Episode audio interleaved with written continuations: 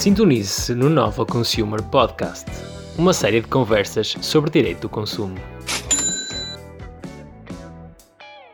Olá, sejam bem-vindos ao segundo episódio do Nova Consumer Podcast, um programa totalmente dedicado a conversas informais sobre direito do consumo. Desta vez, temos o enorme gosto de ter connosco Teresa Moreira, diretora do Serviço das Políticas da Concorrência e dos Consumidores, da Conferência das Nações Unidas sobre Comércio e Desenvolvimento. O meu nome é Maria Miguel Oliveira, assessora jurídica do Nova Consumer Lab, e conduzirei esta entrevista em conjunto com Jorge Moraes Carvalho, diretor do Nova Consumer Lab. Aos interessados, podem seguir-nos no LinkedIn, Instagram e Facebook, bem como enviar-nos dúvidas ou sugestões para o e-mail novaconsumerlab.novalaw.unl.pt. Doutora Teresa Moreira, muito bem-vinda. Muito obrigado por ter aceitado o nosso convite é com enorme entusiasmo que a recebemos neste que é o segundo episódio do Nova Consumer Podcast, ainda que completamente gravado à distância. Doutora Teresa, foi diretora-geral da Direção, da Direção-Geral do Consumidor até 2016, altura em que passou a desempenhar as relevantes funções que atualmente exerce nas Nações Unidas. Quais são as diferenças mais evidentes entre os dois cargos, nomeadamente no que respeita às tarefas que tem de, de desenvolver? Já muito obrigada pelo convite, que é um, é um grande prazer e um privilégio uh, estar uh, neste segundo episódio. Uh, mais uma vez, uma iniciativa muito interessante da Universidade Nova, pela qual tenho uma grande admiração e, concretamente, o trabalho do professor Jorge Moraes de Carvalho em matéria de direito de consumo, que tivemos o privilégio de trabalhar juntos, pelo menos da minha parte, e fico muito satisfeita de ver tantas novas iniciativas indiretamente à questão. O trabalho é bastante diferente na medida em que a, a UNCTAD, portanto a Conferência das Nações Unidas sobre o Comércio e o Desenvolvimento, é, claro, uma organização das Nações Unidas que faz, se me permitem um anglicismo, policy advice, portanto, assessoria em matéria de políticas públicas, tendo como especiais destinatários os países em desenvolvimento. Portanto, ao contrário de uma direção-geral do consumidor, ou se calhar de outras direções gerais, para já, um, além de, de, da assessoria ao governo em matéria política de defesa dos consumidores, que a Direção-Geral do Consumidor naturalmente faz, há uma parte importante de execução uh, dessas políticas através de um, campanhas de informação ao consumidor, através do tratamento de reclamações, através da monitorização uh, do Código da Publicidade e uh, da, da, fiscalização e da, e da, instrução de processos por razão de infrações ao Código da Publicidade, o acompanhamento da resolução uh, alternativa de conflitos de consumo, etc. Portanto, uma, uma Direção-Geral do Consumidor combina várias funções, eu para já diria combina aquilo que eu chamaria uma assessoria em matéria de política, com a, execução de uma série de ações, de campanhas, etc., e com aquilo que podemos chamar de uh, uh, enforcement da legislação, no caso concreto uh, da publicidade. Enquanto que aqui, nas Nações Unidas, aquilo que nós fazemos, de qualquer forma, é muito mais genericamente a assessoria em matéria de políticas, que se traduz em quê? Que se traduz na, no apoio aos países em matéria de adoção e de revisão de legislação, no apoio aos países em matéria de capacitação institucional, sei lá, quando é criada uma nova instituição de, de, de proteção aos consumidores, ter a certeza que as equipas estão sensibilizadas, estão formadas, estão receptivas para aquilo que são não só as matérias do ponto de vista substantivo, mas também as necessidades operacionais de pôr em prática uma política de defesa consumidor e, claro, um, interagimos muito não só com os representantes dos países em desenvolvimento, portanto, claro, os governos, os ministérios, as agências de proteção do consumidor, mas com todas as outras partes interessadas, uh, isto é, associações de consumidores, associações empresariais, académicos, etc. Portanto, é um trabalho diferente, mas devo dizer que é um trabalho que uh, beneficiou muito no caso da proteção dos consumidores, mas também na minha outra área, na concorrência, da minha experiência anterior em matéria, uh, em matéria de, âmbito nacional, digamos assim, isto é, o facto de eu ter experiência nacional uh, da, da, política de proteção dos consumidores e também da política concorrência é uma grande mais-valia quando se chega ao âmbito das Nações Unidas. Acho que para já era isto que eu, que eu tinha para dizer. Não sei se há algum ponto em especial que, Não, que eu desenvolva mais. Muito interessante. Mas já agora, numa perspectiva pessoal, de, entre as funções que desempenhou, no, desempenhou antes e que desempenha agora, qual depois é que considera mais interessante? Numa perspectiva pessoal agora. Bem, eu, eu, eu, eu confesso que tinha alguma experiência de participar até nas reuniões aqui da, da UNCTAD, durante muitos anos em matéria de concorrência, nas reuniões anuais de peritos, e, e também mais recentemente no trabalho de revisão das linhas diretrizes das Nações Unidas sobre a proteção dos consumidores, que foi em, parte um pouco o que me levou a chegar aqui a estas funções. Na minha perspectiva pessoal, o trabalho aqui para mim é muito interessante porque tenho uma equipa muito pequena por um lado, confesso que depois de ter gerido bem, a Direção-Geral do Consumidor, quando eu cheguei, tinha qualquer coisa como 60 e tal funcionários. Mas, por exemplo, meu passado em, em Portugal, quando fui Diretora-Geral das Relações Internacionais do Ministério da Economia, cheguei a ter quase 200 funcionários. Claro que tinha uma estrutura, tinha subdiretores, tinha diretores de serviços, tinha chefe de divisão, e, portanto, na realidade, a pessoa trabalha talvez com 25 pessoas eh, de uma maneira muito direta, muito constante, e são, são essas pessoas que depois, com as suas próprias equipas, uh, põem em prática uma série de decisões, não é? Mas aqui a minha equipa é muito pequena, a minha equipa uh, permanente são talvez umas 10 pessoas, a maior parte são, são especialistas, uh, economistas, juristas, em política de concorrência, muito poucos, devo dizer, em proteção do consumidor, confesso que depois de anos e anos de gerir equipas um bocadinho grandes, uh, tinha vontade de me concentrar mais em temas técnicos, em temas. A matéria propriamente dita. Sim. E, e, em parte foi esse um grande, um grande atrativo de, de poder vir para aqui. Por outro lado, enfim, isto seria uma longa, longa conversa talvez desde que comecei a trabalhar, que tive várias oportunidades de ir para Bruxelas, como perita destacada, para a nossa representação permanente em, em Bruxelas, de ir para Macau, quando ainda estava sob a administração portuguesa, e por um conjunto de circunstâncias geralmente pessoais, acabei por nunca poder ir. Portanto, ainda nunca tinha tido esta experiência de trabalhar mesmo numa organização internacional, portanto, trabalhar mesmo fora do país e não podia deixar de perder essa oportunidade, ah, uma vez que já tenho umas décadas de, de trabalho, também porque é um que tem 195 membros.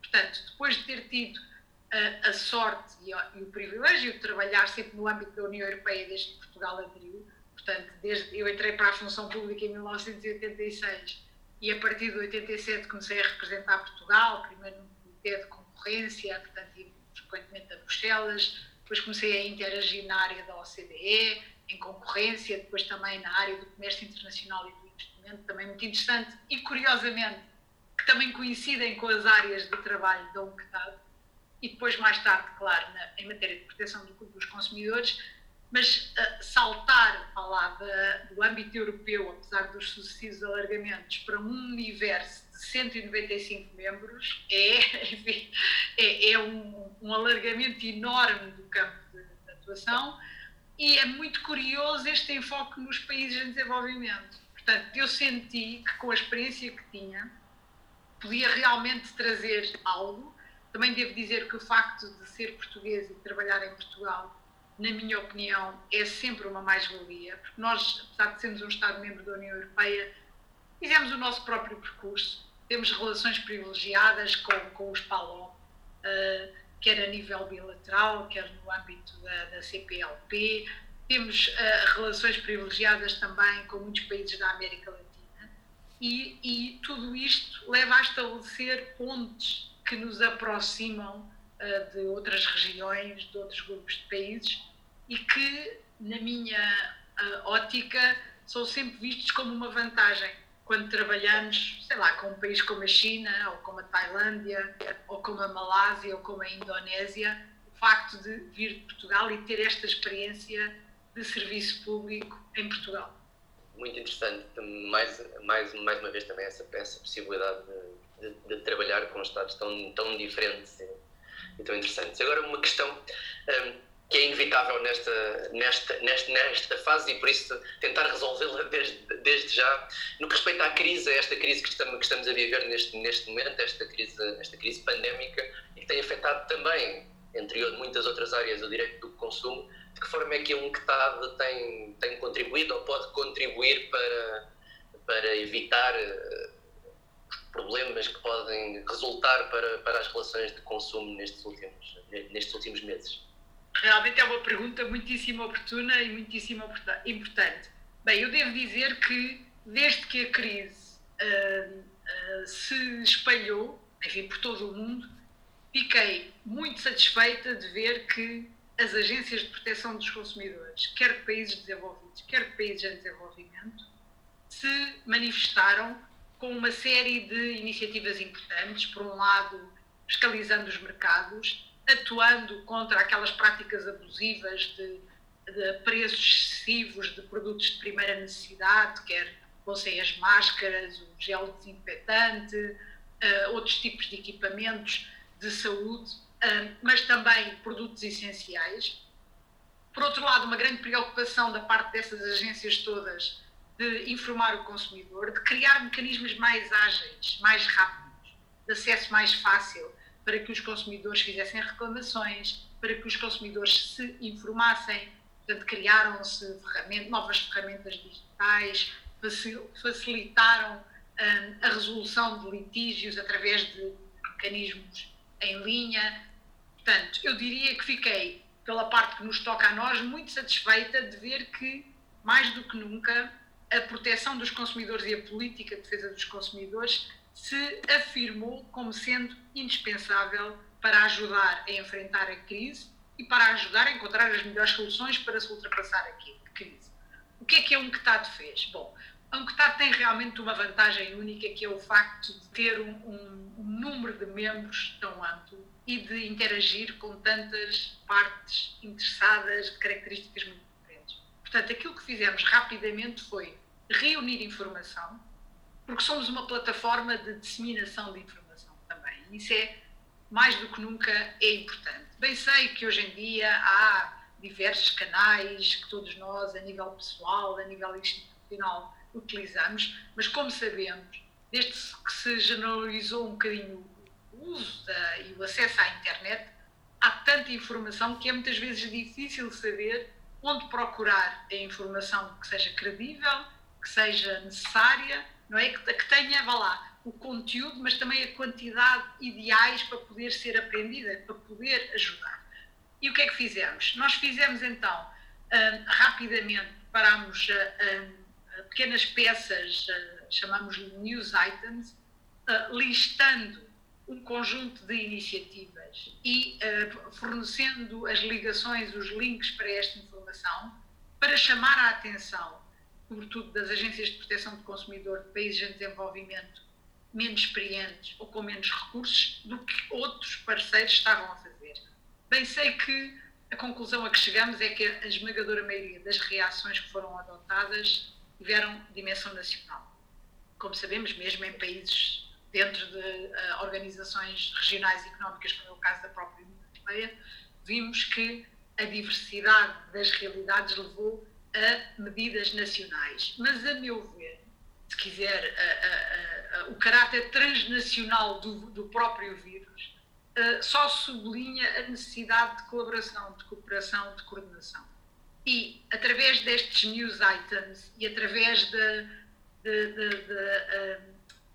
da reunião de todas as informações, nós depois publicámos uma newsletter. Eu própria fui convidada a fazer um podcast a explicar um bocadinho melhor quais é eram as principais infrações, para que, lá está, os nossos colegas, os nossos contrapartes dos países menos avançados, dos países em desenvolvimento, com menos recursos, percebessem que havia, de facto, estas práticas de preços abusivos, que havia muitas práticas de publicidade enganosa, que havia fraude uh, e, e, claro, comportamentos abusivos uh, em tudo o que se passa no mundo em linha, que era importante, quando possível, estabelecer um diálogo com as próprias empresas, designadamente com as plataformas digitais, apelando a que elas também fiscalizassem o comportamento dos dos profissionais, dos comerciantes que vendiam bens e serviços uh, no, seu, no seu espaço, um, a importância também de uma articulação com as autoridades de concorrência e com as autoridades de proteção de dados ou com os reguladores setoriais, estou a pensar, por exemplo, claro, nos reguladores das comunicações eletrónicas, no regulador dos, dos serviços de pagamentos, enfim, no caso de Portugal, o Banco de Portugal. Portanto, a oportunidade de, através de uma coordenação, de troca de informação entre entidades públicas, conseguir melhor proteger os consumidores, sobretudo num período bastante difícil, não é? Um, penso que daqui nasce, como já disse, a, a, a extrema importância de maior diálogo, maior coordenação, até de iniciativas conjuntas. Uh, nós acreditamos muito, claro, na, na colaboração internacional. Uh, dizemos frequentemente que problemas globais exigem, requerem uh, uma atuação concertada a nível global, mas penso que há uma enorme oportunidade também para desenvolver mais as iniciativas de caráter regional. E é muito engraçado, claro, que na União Europeia houve várias iniciativas no âmbito da, da rede europeia de proteção do consumidor, um, a própria Comissão Europeia apelou às plataformas digitais para, para atuarem num sentido mais responsável curiosamente, algumas entidades que combinam a, política de concorrência com o enforcement da legislação europeia de proteção dos consumidores manifestaram-se especialmente ativos. É o caso, por exemplo, da Autoridade de Concorrência Italiana, que tem essas competências de enforcement da legislação europeia de proteção dos consumidores e que eu diria que, por causa disso, tem uma posição única, isto é, tem uma posição uh, que lhe permite, se quiser, uh, estar melhor colocada para negociar compromissos e uma certa sensibilização de grandes uh, atores uh, no mundo digital, mas vimos também isso noutras partes do mundo. Se quiser, hoje em dia, por exemplo, em Singapura, a Autoridade da Concorrência, que sempre foi muito dinâmica, também tem responsabilidades em matéria de proteção do consumidor. Acha que seria uma boa solução generalizar essa a outros países, nomeadamente a Portugal? A Portugal. Não, eu acho, que, eu, eu acho que essa é uma questão, é uma questão inevitável, de facto, e é uma questão interessante. Uh, tendo estado na origem da autoridade da concorrência em Portugal, uh, eu penso que haveria, sobretudo, uma grande vantagem da aproximação das duas instituições. Mas uh, também quero ser completamente franca quanto a isto. Eu trabalhei grande parte da minha vida profissional no domínio da concorrência e penso que há uma certa tendência para que, por força da independência crescente das autoridades de concorrência, que me parece extremamente importante, repare-se, independência, quer em relação aos governos, quer em relação a quaisquer interesses privados, mas por causa disso e por causa talvez da tecnicidade do direito e da economia da concorrência, há, na minha opinião pessoal, uma tendência para um certo isolamento das autoridades de concorrência que. Hum, não me parece vantajoso. Penso que, uh, queria dizer isto claramente. O que é que isto significa? Isto significa que as autoridades de concorrência em muitos países veem e bem como guardiães do, do bom funcionamento do mercado, mas um, às vezes ignorando um pouco a necessidade de, de dialogarem com outras entidades, com outras autoridades públicas e uh, a vantagem de estabelecerem alguma espécie de intercâmbio constante e coordenação com outras entidades. Então, no caso de Portugal, concretamente, eu entendo que a política de defesa do consumidor tem que continuar sempre no governo.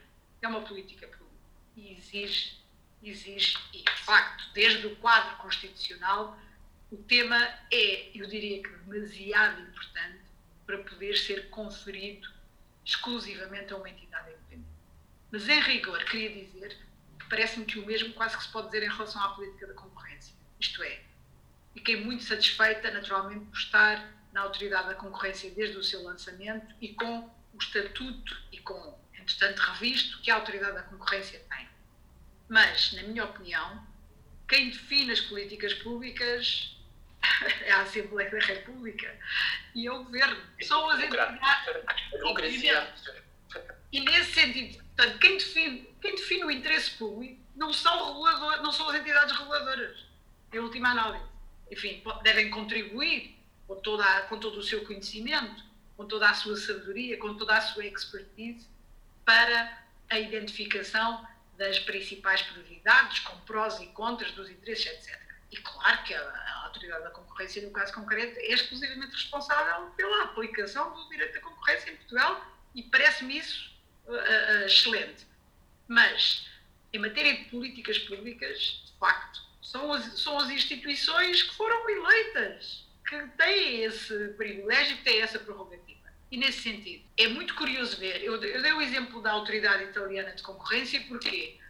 Porque, embora o enforcement da, da, da legislação de proteção dos consumidores caiba hoje em dia à Autoridade de Concorrência Italiana, a política de defesa dos consumidores italiana continua atribuída ao Ministério do Desenvolvimento Económico.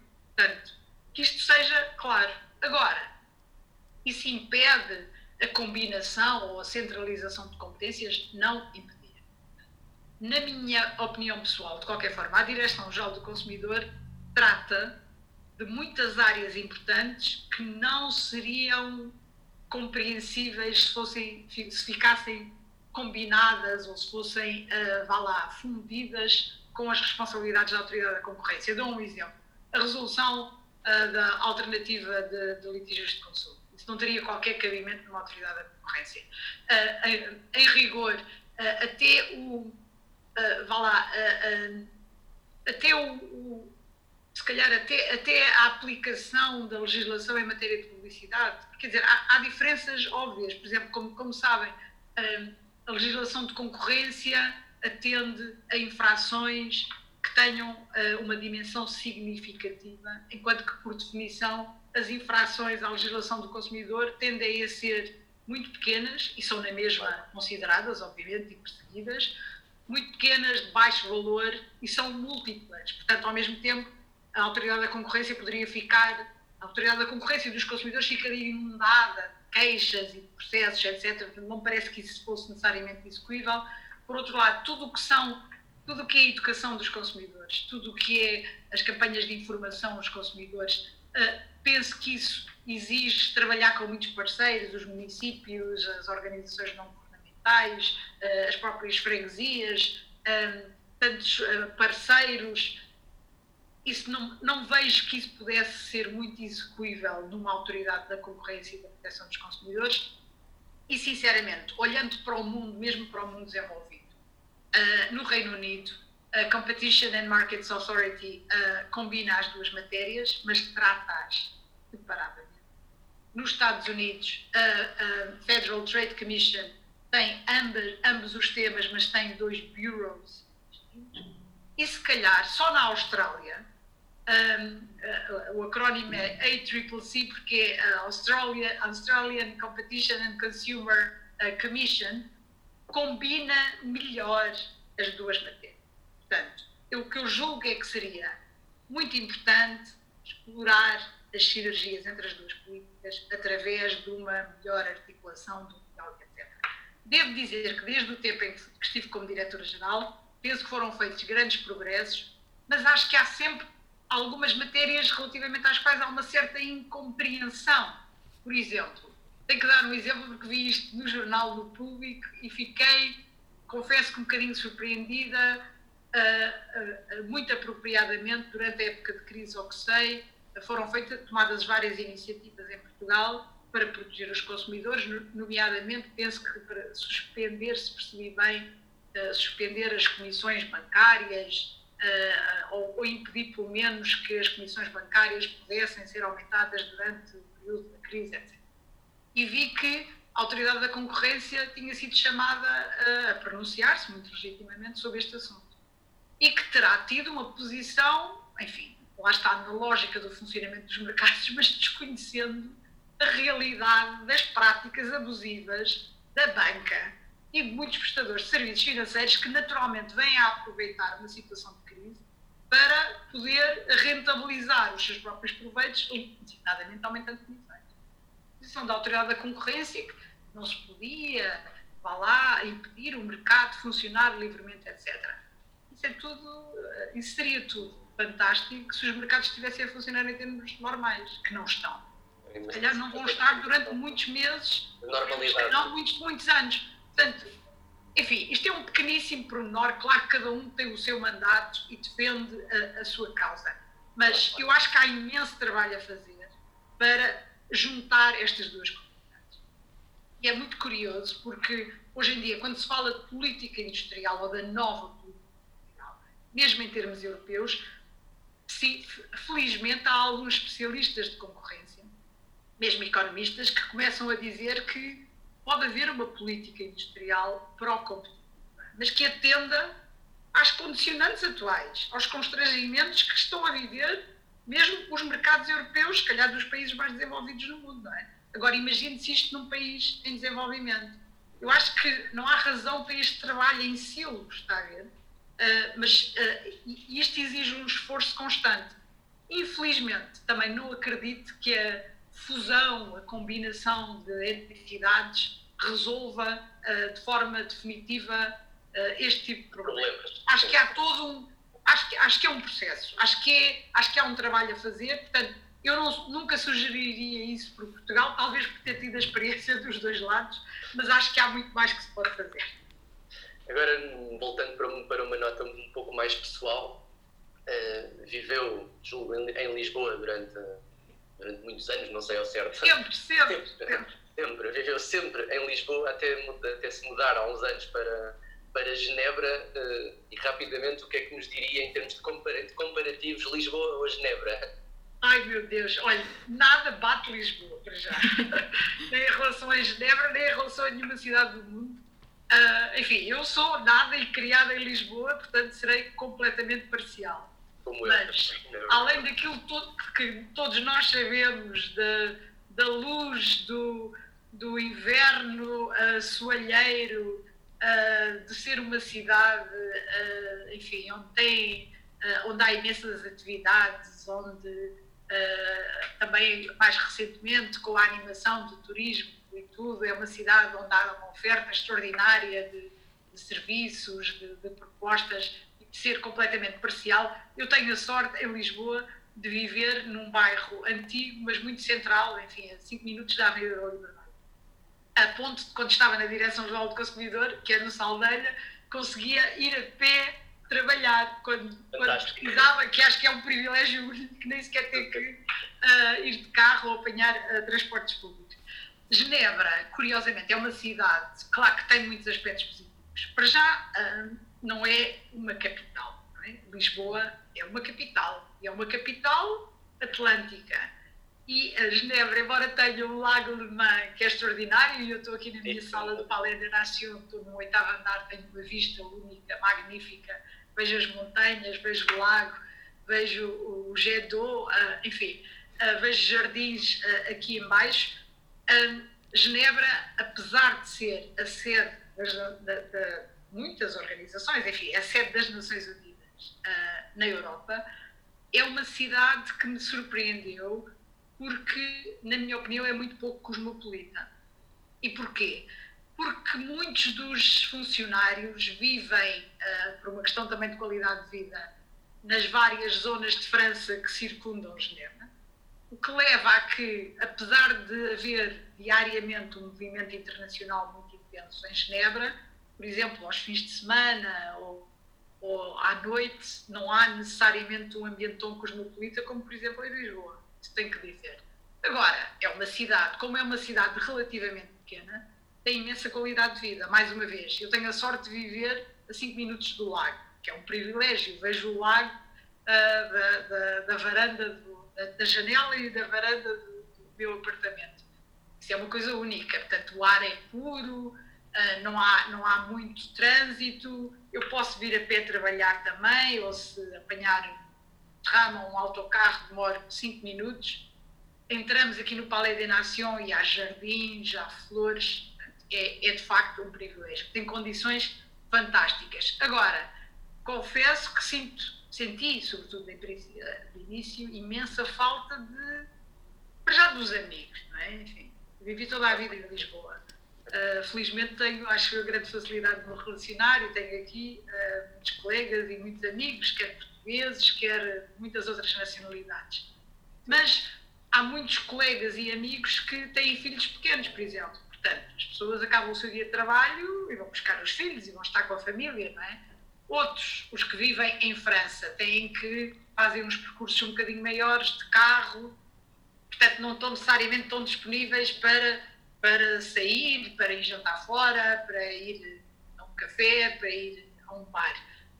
Curiosamente, muitos dos que estão disponíveis são pessoas muito mais novas do que eu, e enfim, uh, tenho tido a sorte mesmo assim de ter cá alguns uh, uh, amigos e colegas, mas isso surpreendeu muito quando cheguei cá, porque comecei no princípio de outubro, portanto começou o inverno e confesso que aos domingos, a princípio, quando saía à rua só para apanhar um bocado de ar, parecia que, lá está, olha, era pior do que aqui durante a quarentena, porque não, saía, não via ninguém na rua.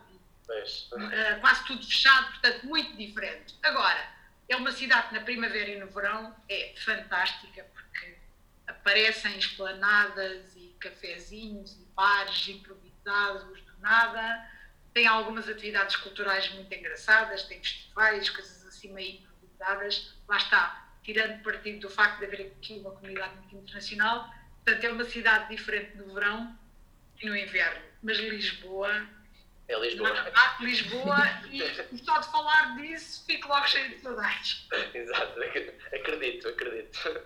E já agora também, ainda nesta nota de comparação entre Portugal e Suíça, como é que compararia o consumidor português com o consumidor suíço?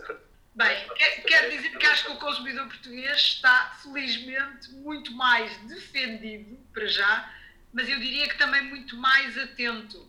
Obviamente, aqui não existe nenhum livro de reclamações a proteção do consumidor na Suíça, para ser franca, não me parece sequer ser muito ativa, não se tem a noção. Isto é, toda a gente tem a ideia e corresponde à realidade que há aqui um conjunto de regras, porque, claro que dependem muito, lá está, das cidades e dos, cada cantão. Uh, toda a gente conta, as anedotas de não se poder fazer barulho, de, de haver dias para, para se deixar o lixo, uh, de, de, de não sermos expostos a fazer barulho sequer em casa, portanto, no conforto do nosso lar a partir das 10 da noite. Eu acho que isso tem muitos registros, mas claro, há muitas anedotas. Uh, eu não sinto, em contrapartida, que haja uma grande consciência, uma grande proteção dos consumidores, no sentido de dizer, uh, sequer uh, de ver alertas a dizer teve um problema com a plataforma X ou com os operadores Y, dirija-se aqui e ali. Enquanto que em Portugal Claro que sabemos que não só temos os direitos, mas quer dizer que sabemos que há um livro de reclamações, também está, está, está devidamente publicitado. Sabemos do livro de reclamações eletrónico, sabemos que há muitos reguladores setoriais que têm competências em matéria de proteção dos consumidores e que, portanto, nos informam ou, ou respondem às nossas reclamações, que dão seguimento a tudo isso. Sabemos que há mecanismos de resolução alternativa de conflitos de consumo. Não dei por metade destas, destas iniciativas aqui. Mas lá está, por exemplo, em contrapartida, estamos, podemos ir fazer compras até de supermercado à França, não é? E em França há uma proteção de consumidor tradicionalmente relativamente elevada também, porque é um país que está dentro da União Europeia. É evidente que a Suíça não é sequer um país da União Europeia, embora tenha, como sabe, uma série de acordos com, com, com a União Europeia em termos de circulação de pessoas, em termos de circulação de bens, serviços, etc nem sequer em termos, por exemplo, dos serviços de pagamentos, e todos sabemos que uh, a Suíça é conhecida por ser enfim, a sede de, de, de, de, bancos e de prestadores de serviços financeiros vários, de, investimentos, uh, etc., de fundos, não tem, não tem sequer essa noção. Uh, mas o facto de haver uma, uma como é que eu ia dizer, haver uma espécie de, de desagregação de responsabilidades públicas pelos, pelo, pelo, por cada cantão, eh, por cada cidade, etc., eu penso que isso facilita o contacto e o acesso um, a, a, autoridades públicas.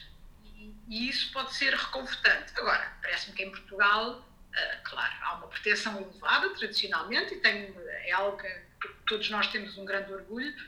Penso que há sempre mais a fazer, sobretudo em relação à própria consciencialização dos consumidores, não é? Porque é evidente que a, a, a defesa dos consumidores é importante, mas hoje em dia um consumidor do século XXI quer-se ativo, quer, quer-se informado, e isso depende dos próprios consumidores. Agora, há todo um trabalho a fazer para consciencializar os consumidores das suas próprias potencialidades e das suas próprias obrigações, é?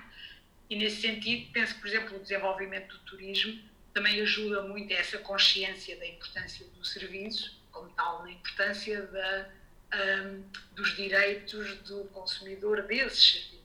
Uh, e todos esses contributos são importantes para, para assegurar um nível elevado de proteção do consumidor em Portugal. Doutora Teresa, uh, passamos agora para uma versão mais feminina da entrevista. um, considerando que os objetivos da UNCTAD uh, passam pelo auxílio à integração dos países em desenvolvimento na economia mundial, um, de que forma é que é possível fazê-lo? Quais é que são as vias ao dispor?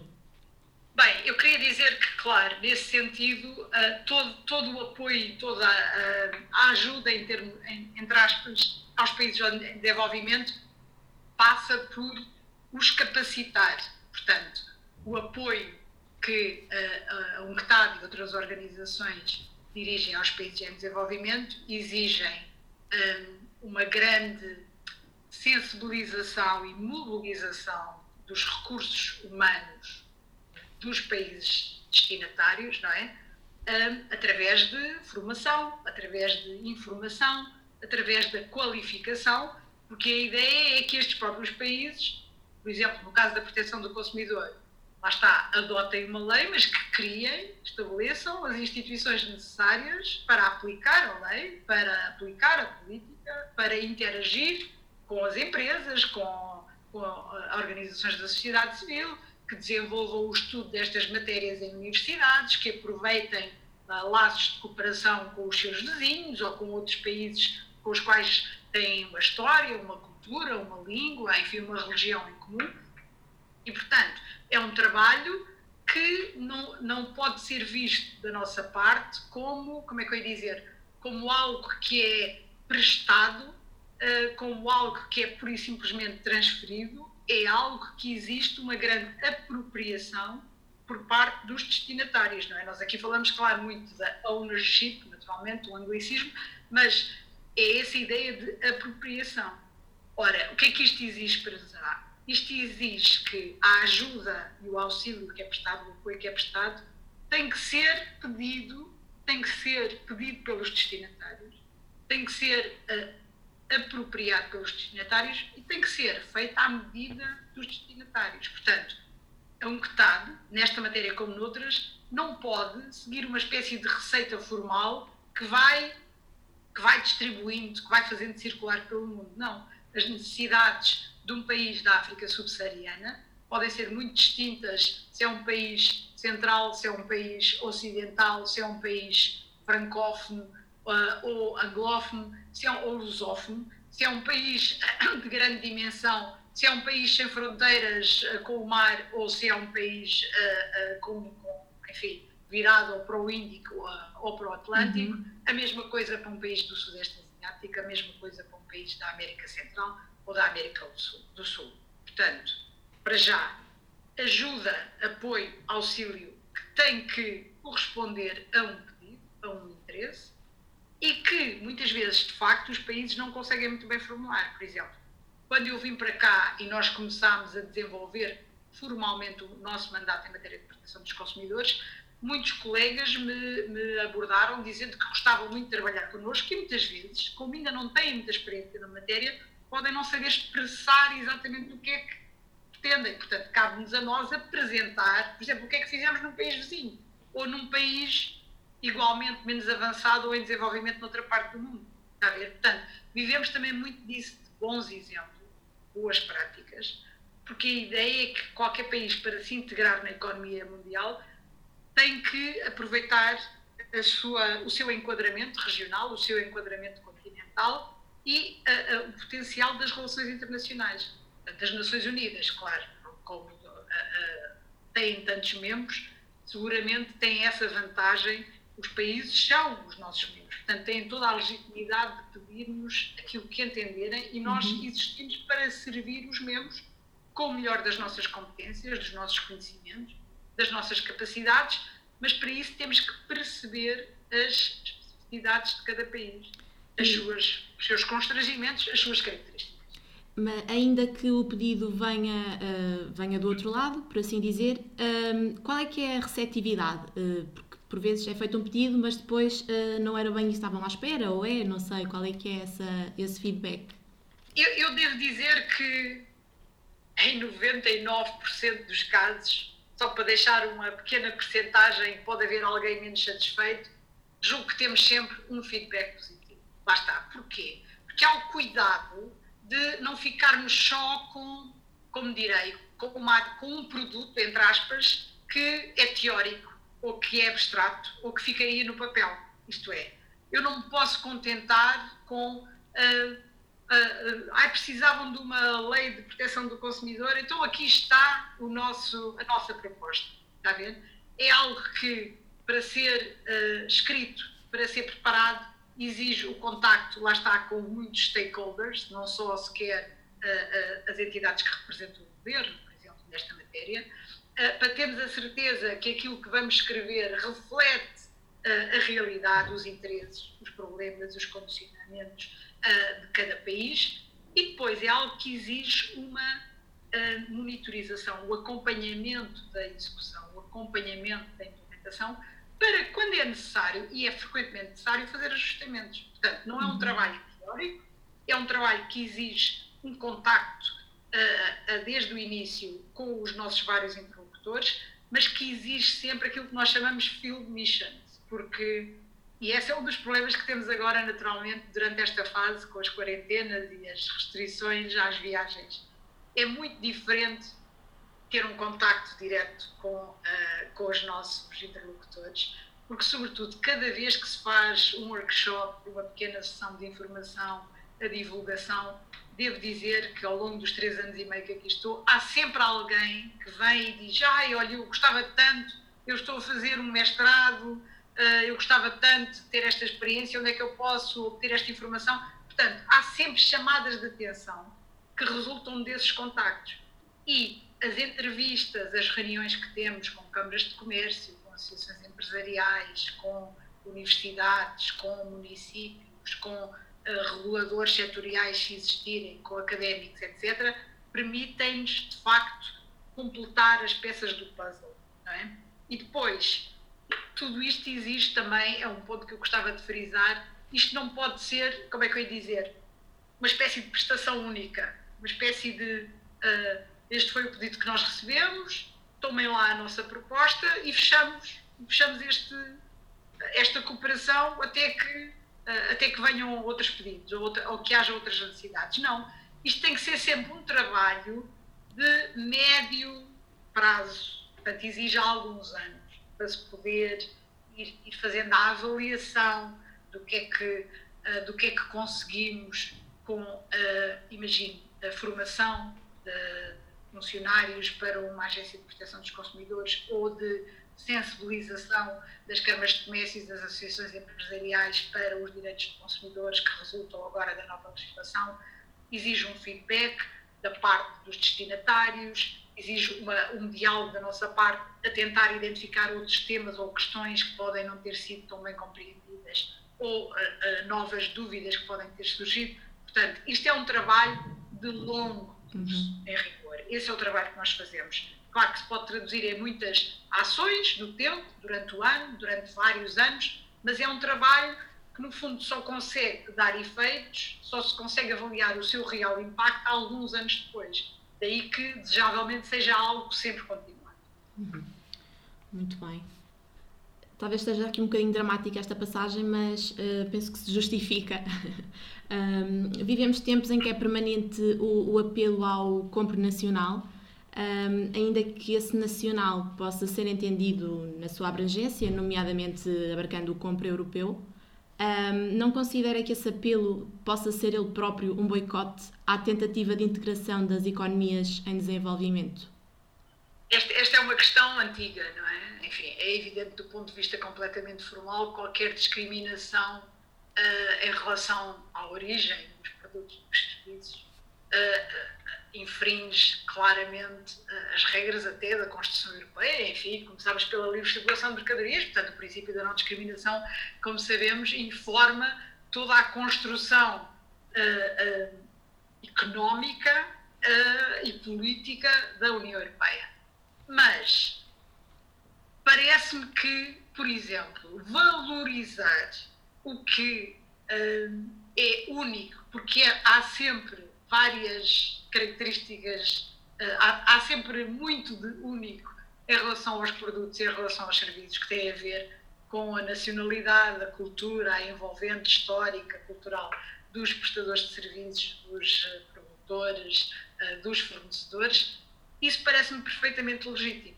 E se quiser, podemos passar, por exemplo, em toda a Europa, em todos os países da União Europeia e encontramos isso. E encontramos isso quando, sei lá, quando a Grécia neste momento divulga a sua oferta turística, eh, quando em França se vê a oferta através de produtos característicos como sejam, sei lá, os queijos, uhum. os vinhos. Aqui na Suíça, embora não seja um país da União Europeia, falam muito dos laticínios, naturalmente, e da carne uh, suíça. Uh, portanto, penso que isso acontece legitimamente em todos os países. Acho que é importante que a afirmação das especificidades do melhor que cada país, que cada região tem, não constitua um obstáculo. Uh, penso que, de qualquer forma, neste momento, infelizmente por causa da pandemia não é possível circularmos tão livremente quanto gostaríamos para outros países, então que ao menos aproveitemos aquilo que é nosso, aquilo que está ao pé de nós. Por exemplo, no, no nosso caso, no meu caso, neste momento é também aquilo que existe na Suíça, não é? Penso que é uma construção que pode ser feita e não me parece que, uh, não me parece que caiamos necessariamente na, não, na discriminação e nos obstáculos mais, mais frontais do e, e, será que a cobrança de um valor adicional aos produtos que nascem de condições adversas uh, é um mecanismo compensatório, uh, poderia ser um mecanismo compensatório adequado? Ah, eu, eu, queria dizer que nesse aspecto eu, eu, penso que isso não tem tanto a ver com, um, lá, com a origem dos produtos, serviços ou, de, ou a nacionalidade dos prestadores, mas tem a ver com custos que em alguns casos foram agora incorridos pelas, pelos empresários por causa da pandemia, não é?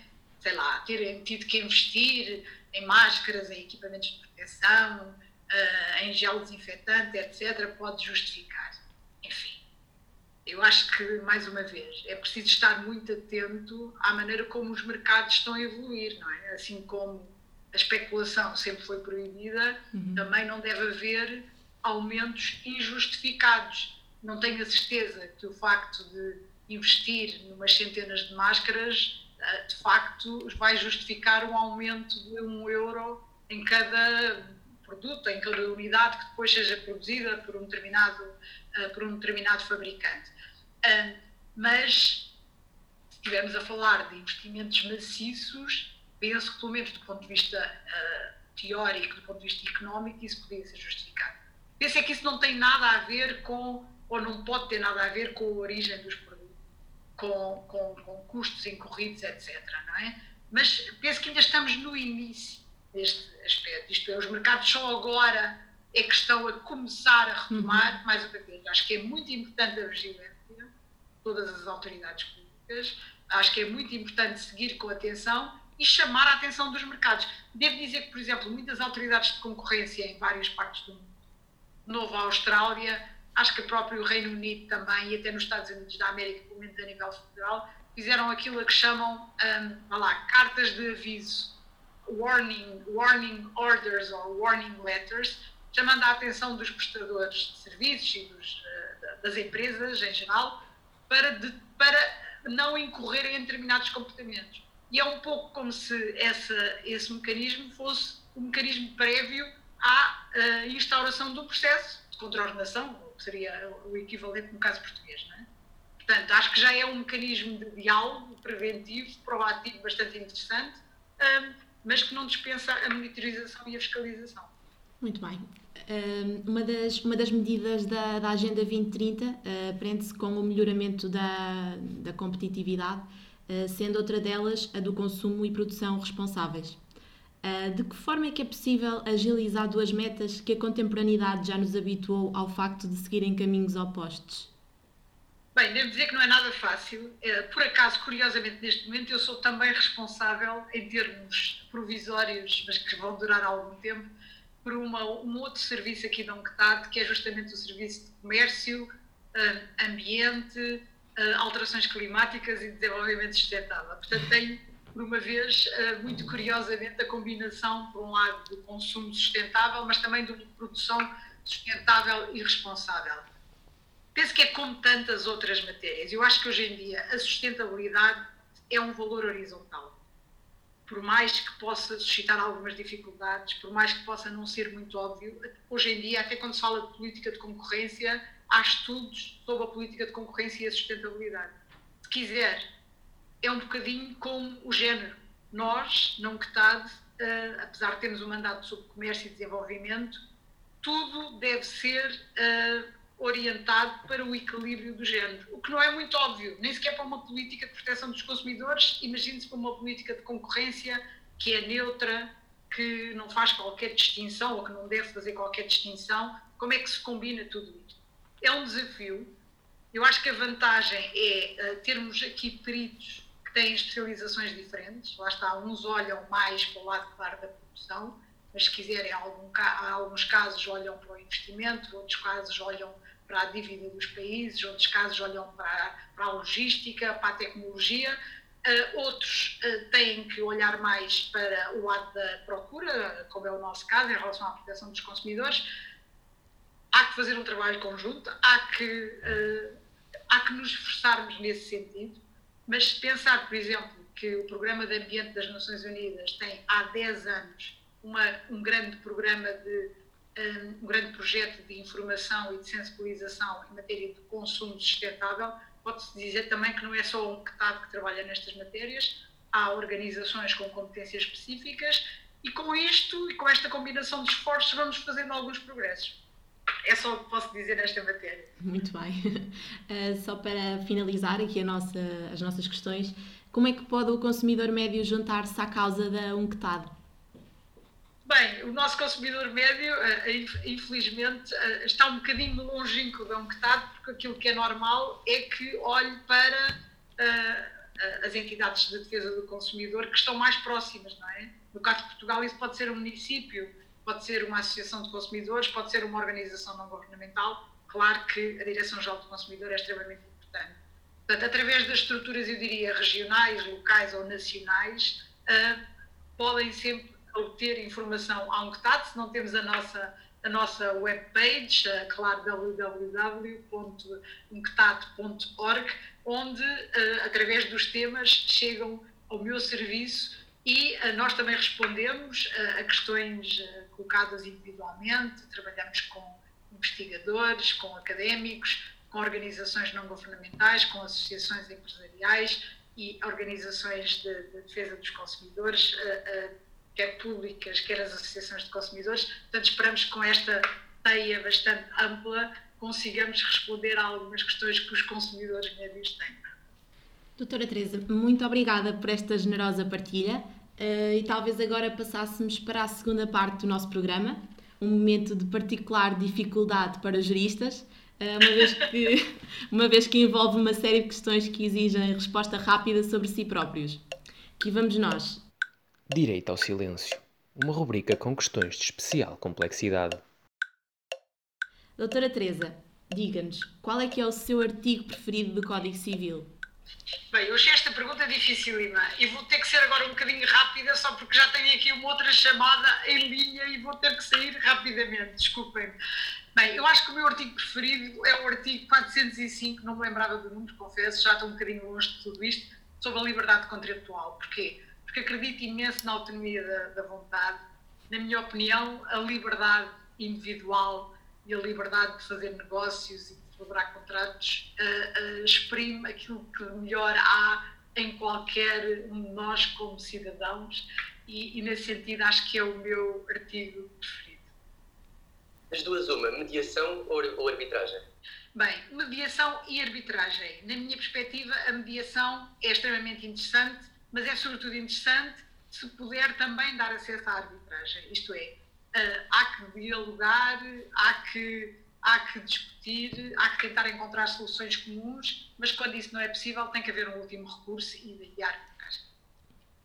Se fosse legislador por um só dia e lhe dessem a certeza da sua aprovação, que norma criaria?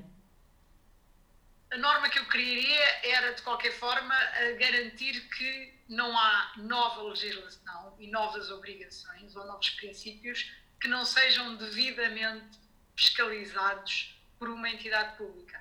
Ah, eu diria que mais do que melhor legislação é necessário que haja melhor aplicação da legislação existente. E nesse sentido, embora ah, haja legislação que só pretende uh, e corretamente difundir mensagens e princípios, não pode haver novas regras sem haver as estruturas adequadas para fiscalizar e para sancionar, se for caso disso, o incumprimento dessas regras.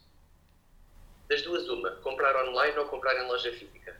Bem, para mim, comprar online só algumas coisas, comprar em loja física sempre, uh, combinando, no meu caso pessoal, uh, procura online sempre, mas na esmagadora maioria dos casos, sobretudo produtos físicos comprados numa loja física. Eu defendo o comércio tradicional. uh, qual é o mito de direito de consumo que mais tem de esclarecer em jantares de família? Bem, que o consumidor não tem sempre razão e que o consumidor tem a obrigação de se informar e não esperar, por isso simplesmente, que haja uma espécie de uh, entidade uh, ultrapoderosa dotada de todos os recursos possíveis que está sempre a, a, olhar por nós, mesmo quando nós não nos informamos, não fizemos escolhas avisadas e muitas vezes nem sequer reclamamos. Das duas, uma, saldos ou promoções? Bem, eu acho que uh, esse é um tema uh, altamente confuso, seguramente, para os consumidores e possivelmente mesmo para alguns profissionais e até uh, juristas. julgo que devia haver uma distinção clara de que os saldos, uh, sei que hoje em dia, enfim, mesmo em Portugal há regras diferentes, uh, não compreendo muito bem como é que em países como, por exemplo, nos Estados Unidos da América, há constantes promoções e também há saldos, portanto, devia-se claramente tentar explicar que os saldos ou têm uma duração temporal determinada, mas permitem realmente descontos fabulosos e que as promoções são apenas pontuais e com um valor uh, uh, mais insignificante. O que me parece importante é esclarecer a diferença entre ambos, o que não me parece resultar claro ainda hoje. Já alguma vez utilizou o livro de reclamações? Já utilizei o livro de reclamações para reclamar contra, um, contra um mau serviço prestado por uma companhia aérea Uh, e devo dizer que, uh, felizmente, o regulador uh, da aviação civil respondeu rapidamente. A companhia aérea, infelizmente, nunca resolveu satisfatoriamente o litígio. Portanto, acho que é importante pôr em prática os instrumentos. E agora, uma última questão: quem é que gostaria de ouvir num dos próximos episódios do Nova Consumer Podcast? Bem, eu aqui tinha uma sugestão, mas não é português, não é português. Não há qualquer problema. Não há qualquer problema.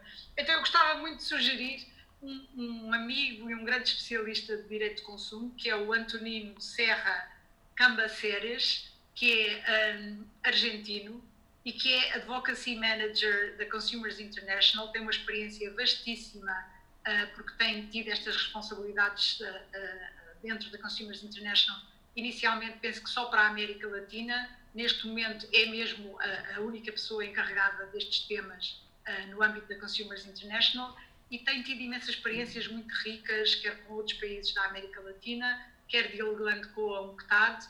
É um bom, é um bom uh, orador e tem a grande vantagem de ainda falar um bocadinho português. Ótimo, isto hoje em dia também com a, com a, com a possibilidade que, que, está aberta de fazer à distância, o mundo, o mundo está aqui próximo, não é? Obrigadíssimo. Muito obrigado mais uma vez por esta tão especial participação E assim chegamos ao fim do segundo episódio do Nova Consumer Podcast. Muito obrigado a todos os que continuam deste, desse lado. Já sabem, podem enviar-nos as vossas questões para o e-mail novaconsumerlab.novaló.unl.pt e seguir-nos nas redes sociais, com bastante conteúdo sobre direito do consumo. Na próxima semana teremos connosco a doutora Maria Cristina Portugal, Presidente do Conselho de Administração da ERS. A não perder. Até lá!